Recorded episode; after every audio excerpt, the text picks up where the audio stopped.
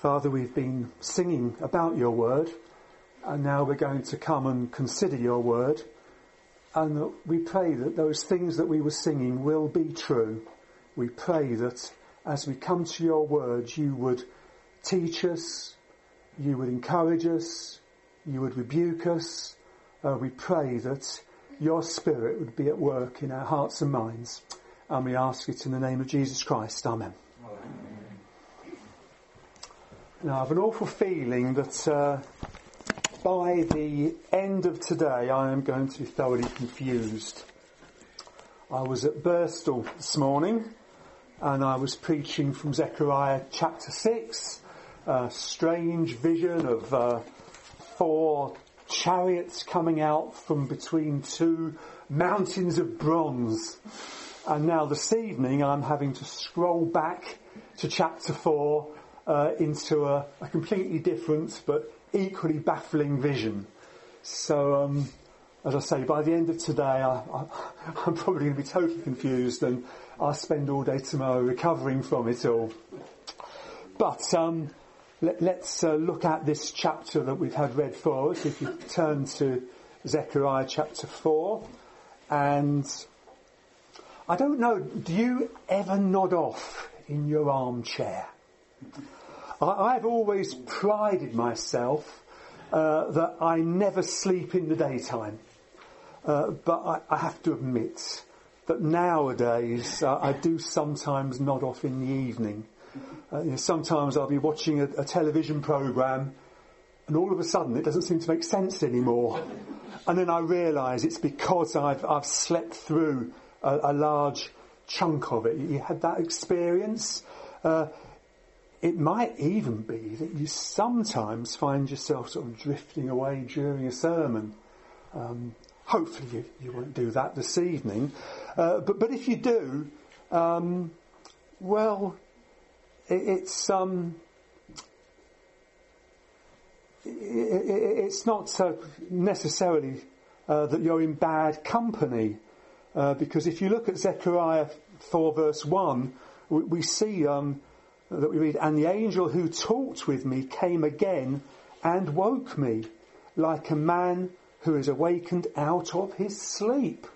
So either Zechariah had, had fallen asleep or at least he was uh, getting a bit drowsy and his concentration was slipping. Now, true, it, it was the middle of the night, um, but he'd been seeing these amazing things in all of those visions uh, and yet he, he was nodding off. Um, as, as, we saw last week, you know, he had just seen the vision uh, of Joshua, the high priest, who represented uh, the coming great high priest, uh, the, the branch, the Messiah, who would remove sin in a single day. perhaps Zechariah thought, well, there couldn't be any more to come. That, that's as good as it gets, and, and he'd better sleep on these things. Uh, but we see that the angel roused him. There was still more visions for him to see. And so in, in verse 2 there, we see the angel asked him, What do you see? Vision number 5 uh, had come. And it's probably the, the strangest of the visions that we've seen so far. So firstly, what did Zechariah see? What was he actually seeing in this vision? Well, we see that in verses 2 and 3, Zechariah begins to tell us what he saw. I see and behold a lampstand all of gold with a bowl on the top of it and seven lamps on it with seven lips on each of the lamps that are on the top of it and there are two olive trees by it, one on the right of the bowl and the other on its left. So first and foremost, there was a lampstand, all of gold. and that lampstand had a bowl on top of it and seven lamps on it. The, the, the ESV um, says uh, there were seven lips on each of the lamps. What were these lips? Well, the NIV refers to them as channels. uh, the New King James Version, as pipes. Uh, the Hebrew word actually means something like, like spouts or, or tubes. So it had these, these spouts or tubes. Uh, then the ESV says there were seven lips on each of the lamps.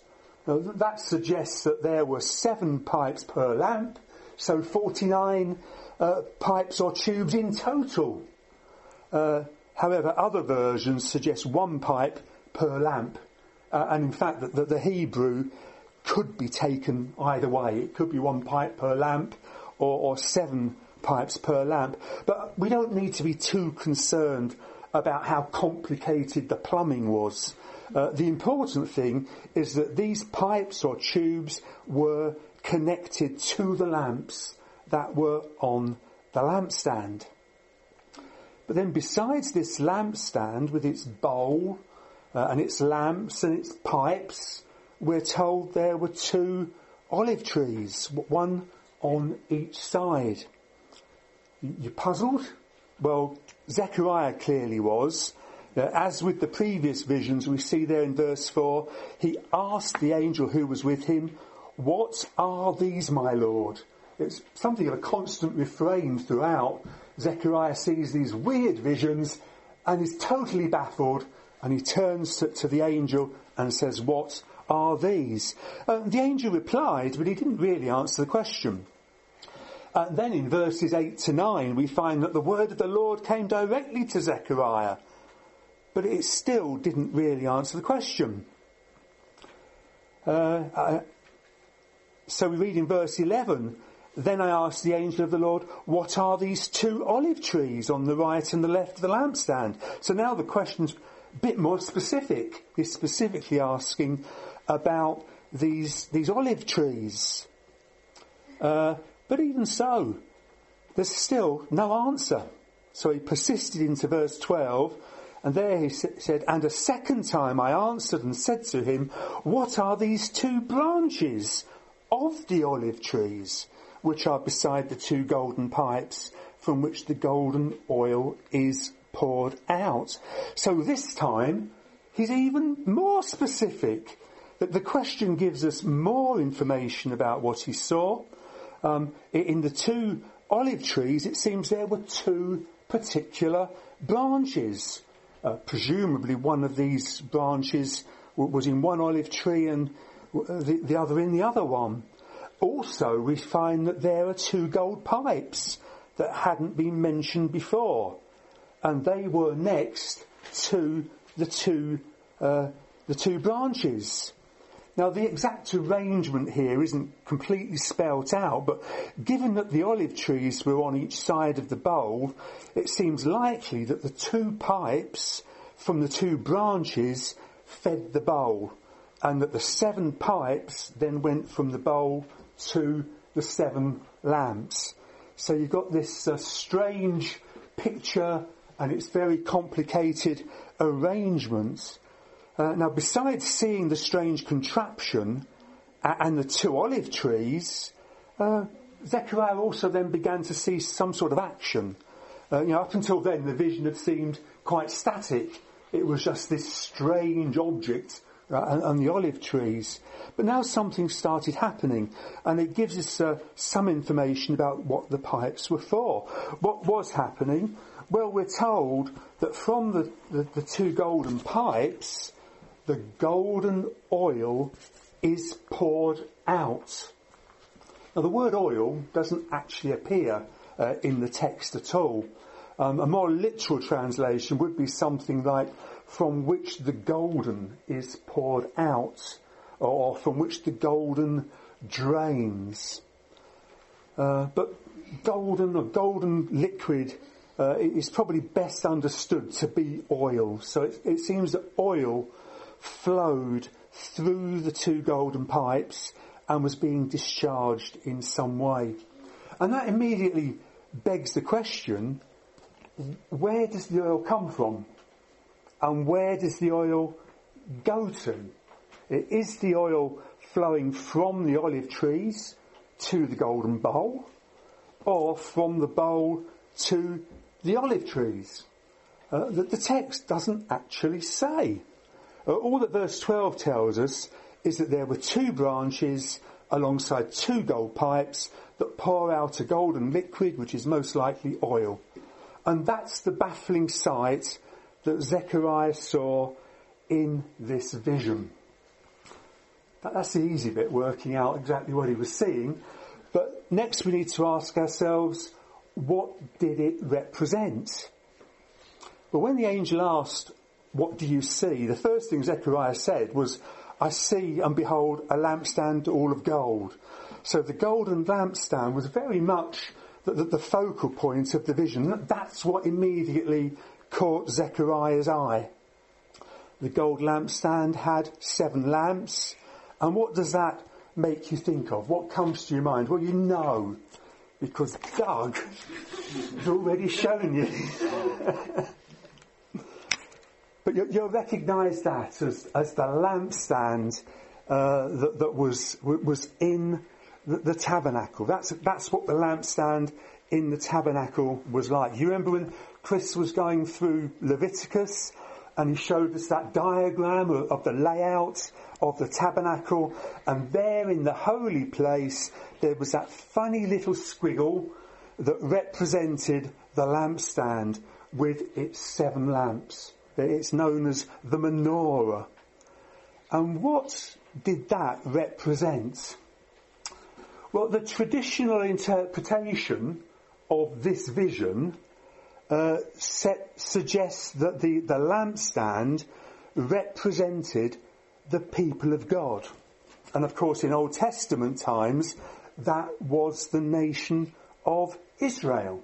Uh, and in fact, the, the, modern state of Israel uh, has adopted the menorah uh, as one of its national symbols. Um, you see it on uh, on Israeli postage stamps, for instance. Or in fact, during the week on the news, I, I saw coverage of the, the Holocaust m- memorial, and there was a, a lectern and on the front of it there was a picture of the menorah. So it is very much associated with, with the Jewish state. So that's the traditional view. But what does the Bible actually tell us about the menorah? And when you look into it, you find it's not a great deal.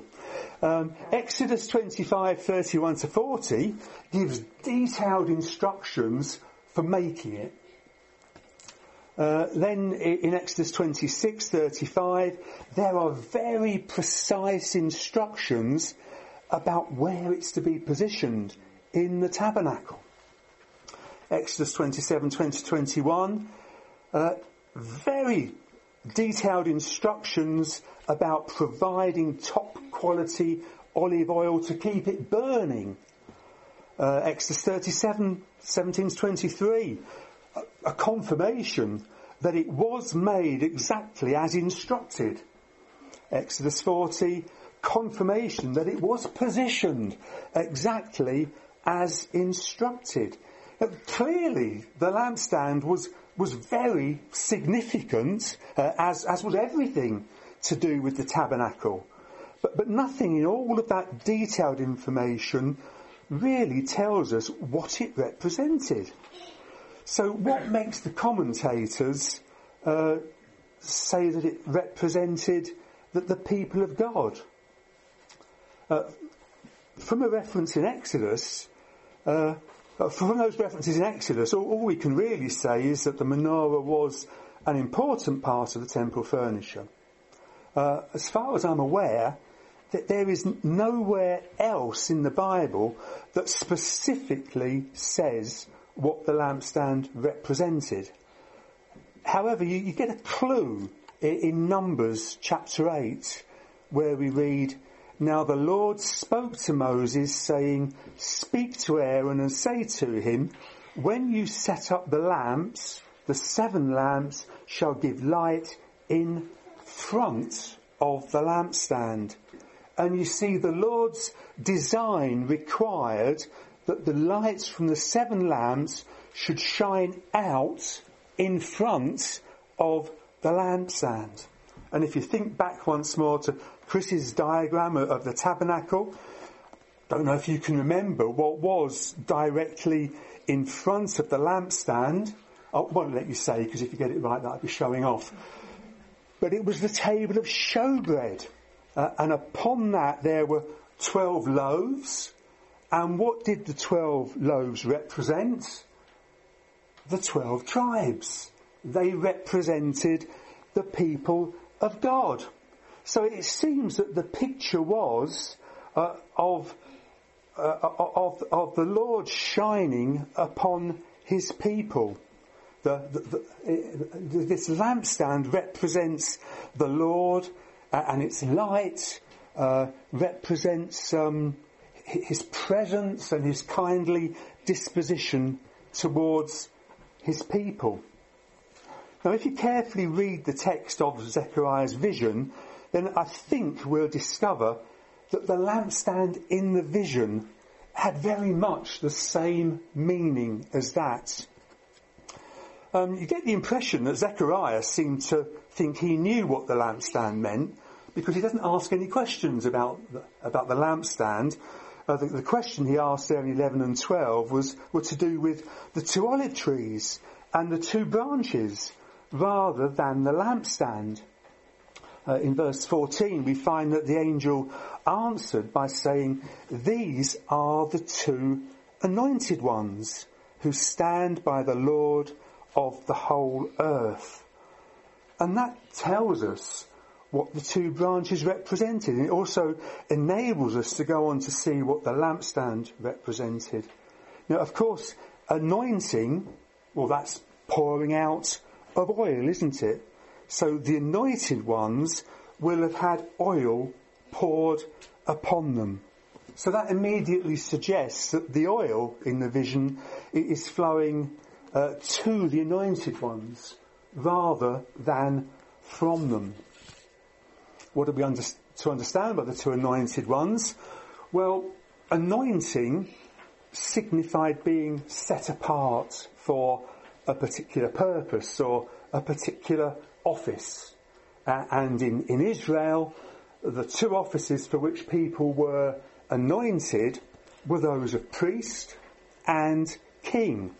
And most of the commentators uh, agree that, that one olive tree represented the kingly office, the, the, the other uh, the, the uh, represented the priestly office, and the, the, branches in each of the uh, olive trees were the occupants, if you like, uh, of the kingly and priestly offices at the time.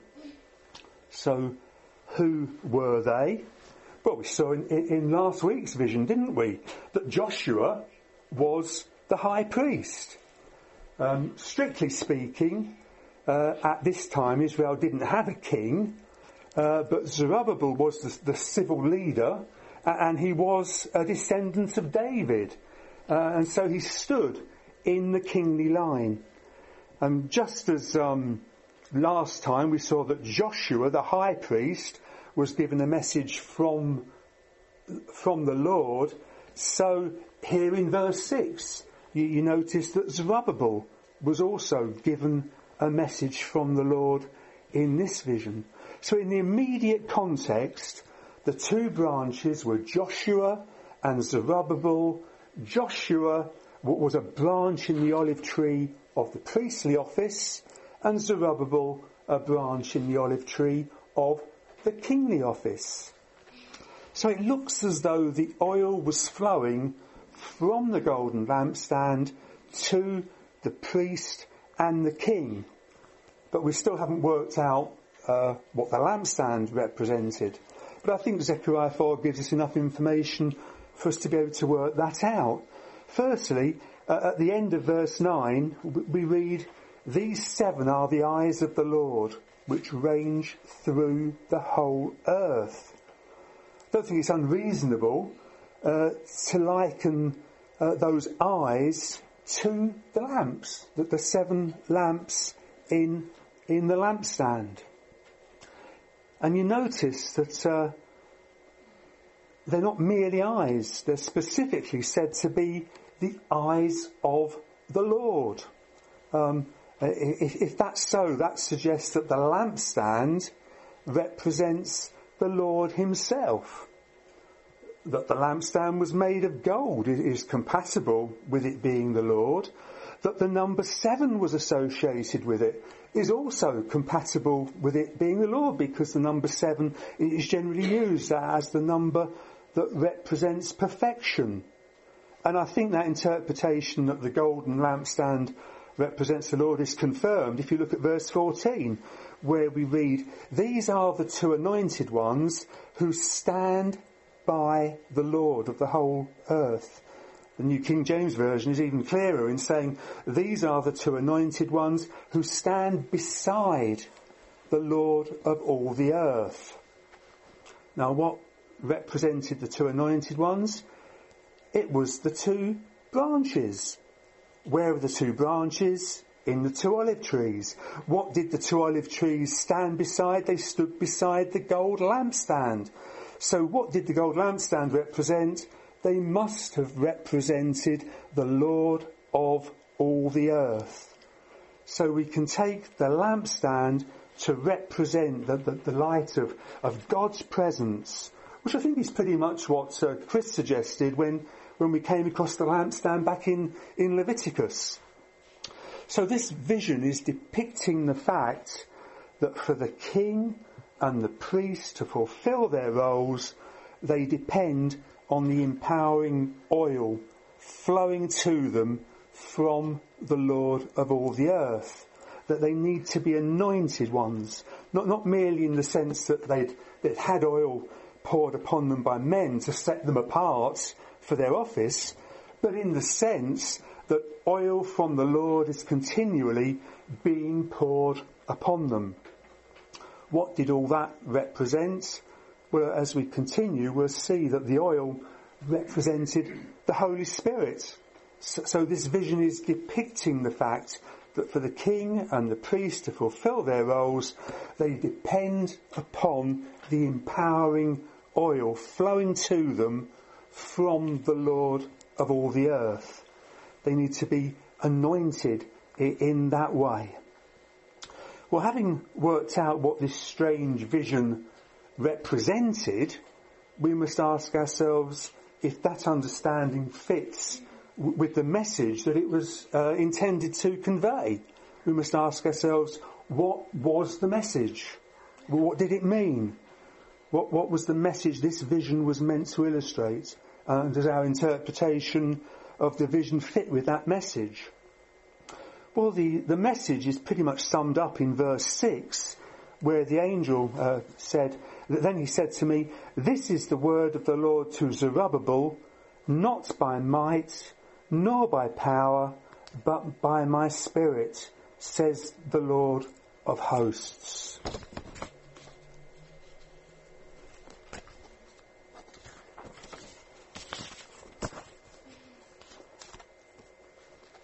Now, before we think about uh, that message, notice that the Lord said, by my spirit. So it seems likely that the oil in the vision that flowed from the lampstand to the olive trees did represent the Holy Spirit being supplied by the Lord. Uh, and oil is often used in the Bible as a, a, a depiction of the Holy Spirit. In the first instance, the message this vision uh, depicted was the message from the Lord to Zerubbabel, who, who, as we've noted, was one of the two anointed ones. And he was primarily responsible for re- the rebuilding of the temple. Uh, the, the, the gist of the message was summed up by means of the word of the Lord as being not by might, nor by power, nor by my spirit, says the Lord of hosts. Now that's, if you like, an, an essential general principle for anyone seeking to do the Lord's work in any way. In this instance, what in particular was to be not by might nor by power, power but by my spirit? We'll begin to find out in verse 7 as the word of the Lord continues by saying, Who are you, O great mountain? Before Zerubbabel, you shall become a plain, and he shall bring forward the top stone amid shouts of grace to it. Don't think we're intended to try to identify a, a literal mountain uh, here that Zerubbabel was going to flatten into a plain. It, wasn't a, a, call to bring in the bulldozers or any anything like that. Um, we're told it's something that would would be accomplished when Zerubbabel would bring forward the top stone amid shouts of grace, grace to it. Um, shouts of grace are uh, uh, appropriate. Uh, they're, they're, fitting because bringing forward the top stone was not by the, the might uh, or power of Zerubbabel or, or, any other men, but by God's Spirit. It's suggesting the, the completion uh, of the building of the temple. And that's confirmed as uh, the word of the Lord then came directly to, to Zechariah and said there in verse, uh, verse 9, the hands of Zerubbabel have laid the foundation of this house. His hands shall also complete it. In fact, it was completed just about four years after uh, after the, the, after this vision was, was was seen. So, what was being prophesied actually, literally, physically came to pass uh, in the space of just four years. So the message was a, a word of encouragement uh, to, to, to, Zerubbabel and the others as well. You know, despite the difficulties, despite the hardness of the task, despite the opposition of enemies, despite lethargy coming over them, even the cynicism of the people, the Lord was promising that all of those obstacles would be overcome and the temple would be completed. Why? Well, not because of Zerubbabel's might, not, not because he was so strong, not because he was a great leader, but because the Holy Spirit was being supplied, uh, supplied through him and was at work. And what's more, the temple wouldn't merely be completed, it would be wonderfully completed. Look at verse 10, where the Lord goes on to say, For whoever has despised the day of small things shall rejoice and shall see the plumb line in the hand of Zerubbabel. You see, even those who had despised the day of small things, uh, there would be rejoicing at the completion of the temple. Nowadays, those words about despising the day of small things, I think, are quite commonly misapplied and, and quoted out of context. You know, there's no doubt that we do live in days, certainly in, in our lands, uh, when we live in serious spiritual decline. Churches are dying. Less and less people are responding to uh, responding to the gospel. Um, we, we, we, can't deny that. We, we, see that all around us. And so we say, ah, we're in the day of small things. And we hear those words being used to encourage us almost to be thankful for small mercies. Uh, be, be content with the current situation. You know, pat ourselves on the backs and say, well, at least, at least we've got something. At least it isn't all gone. And that's the way in which it can often tend to be used. But you see, that wasn't the idea when the words were spoken to Zechariah. Uh, we, we, see their context if we look at Haggai chapter 2. Uh, in verse 3 we read, Who is left among you who saw this house in its former glory? How do you see it now? Is it not as nothing in your eyes? It's clear that those who, who despise the day of small things, well, they were those who remembered the old test, uh, the, the, old te- temple. You know, they, they, they said that this new temple wouldn't look as good as the old one in, in terms of size, in terms of appearance and splendour. It was going to be inferior to Solomon's great temple. Compared to the glory of the old temple, this would be as nothing. You know, it was hardly worth the effort of building it.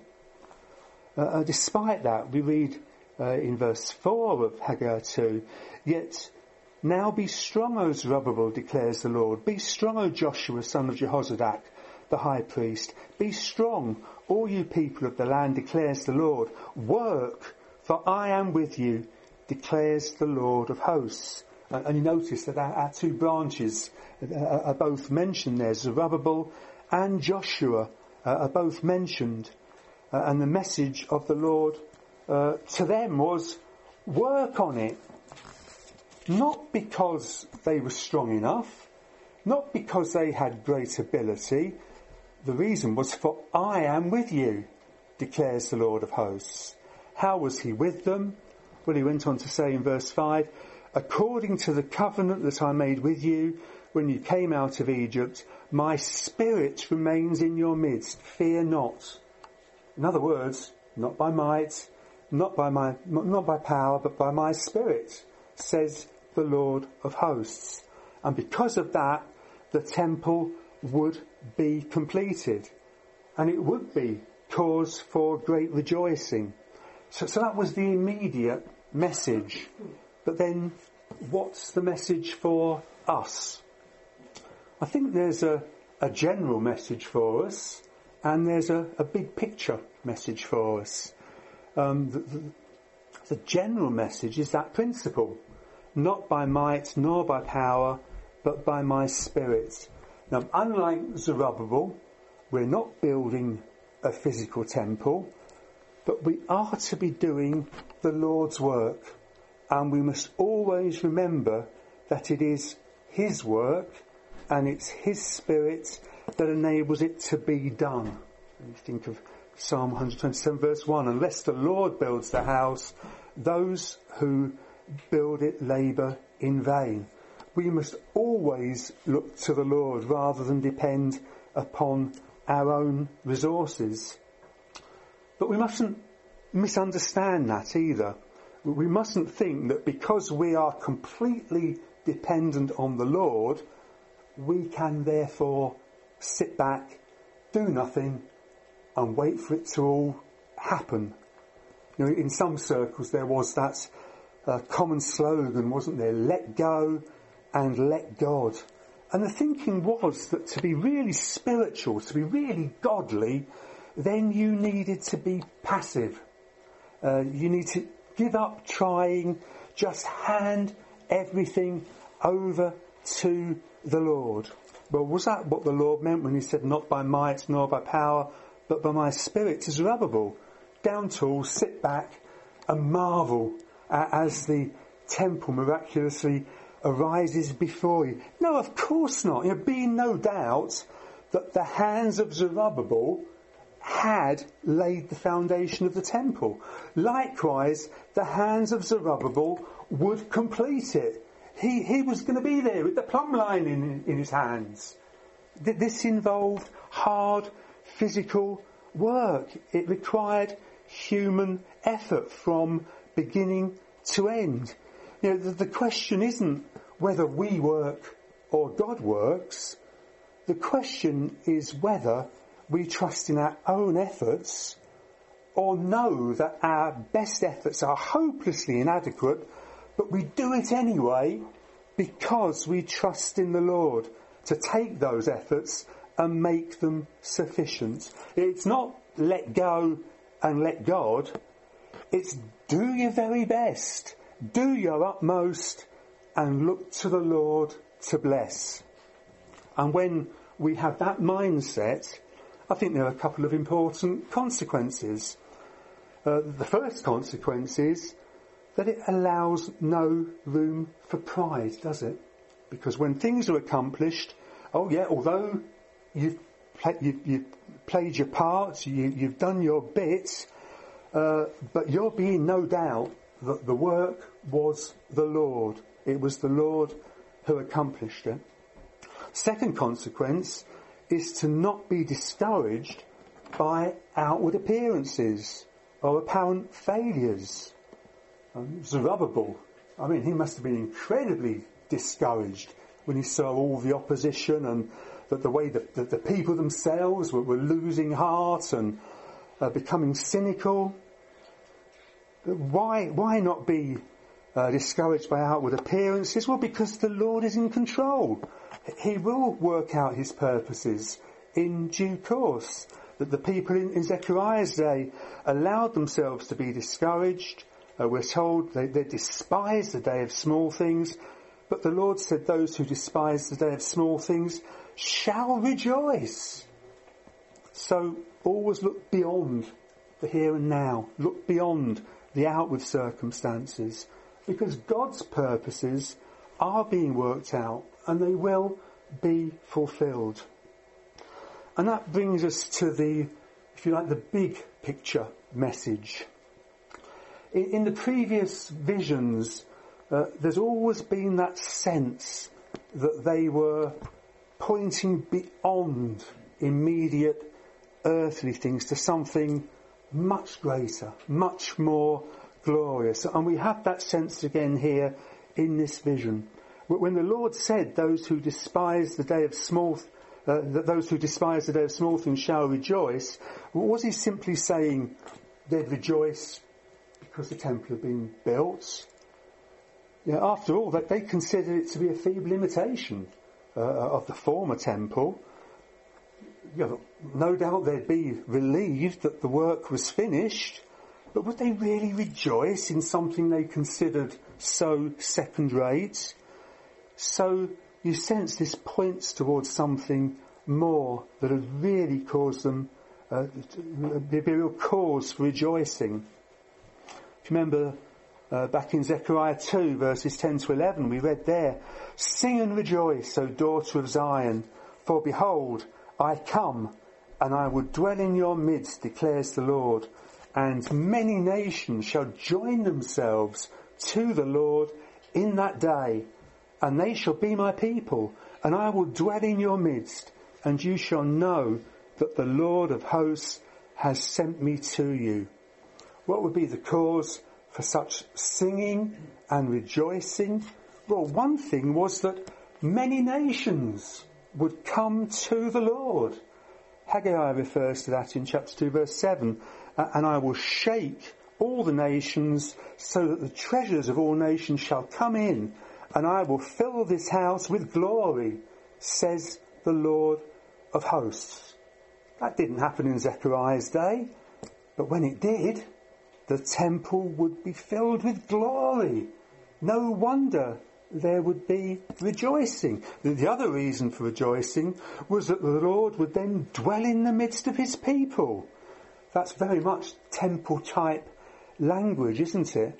And you notice that it says, and you shall know that the Lord of hosts has sent me to you.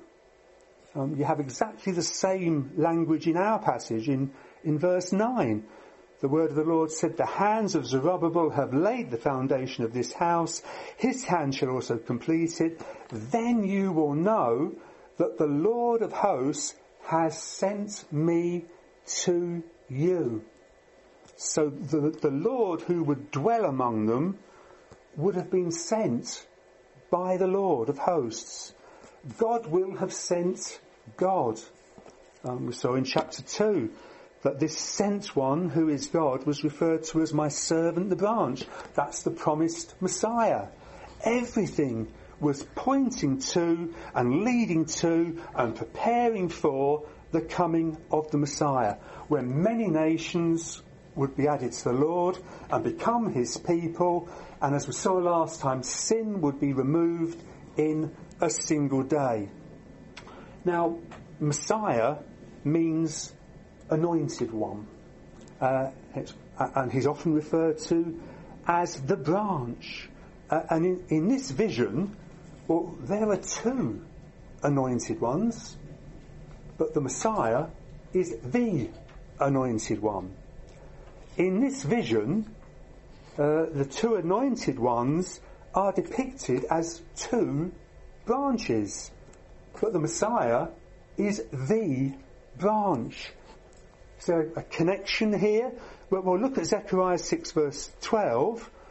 Um, we read there, and say to him, Thus says the Lord of hosts, Behold, the man whose name is the branch, for he shall branch out from his place, and he shall build the temple of the Lord.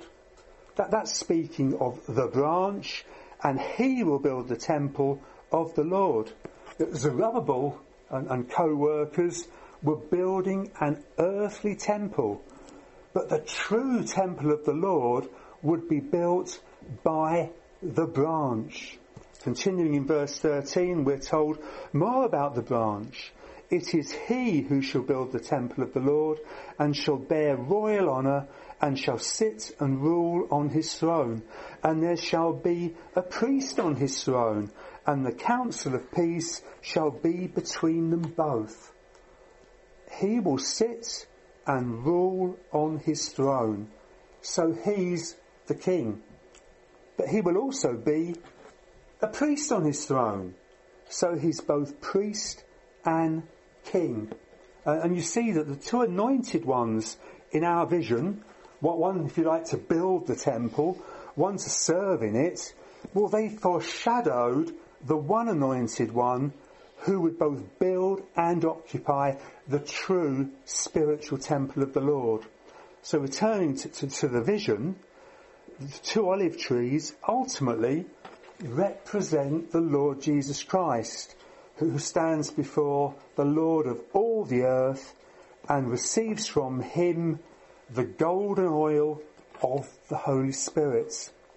You remember when uh, Jesus was baptized by, by John, the Holy Spirit fell upon him as a dove.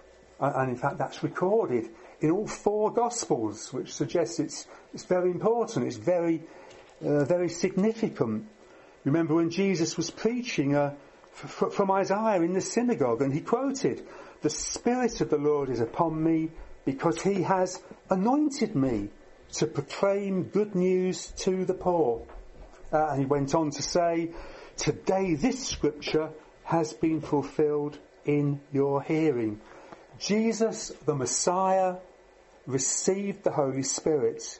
Um, just as Zerubbabel was to build an earthly temple, his task is to build a spiritual temple of the Lord. Uh, and he does so.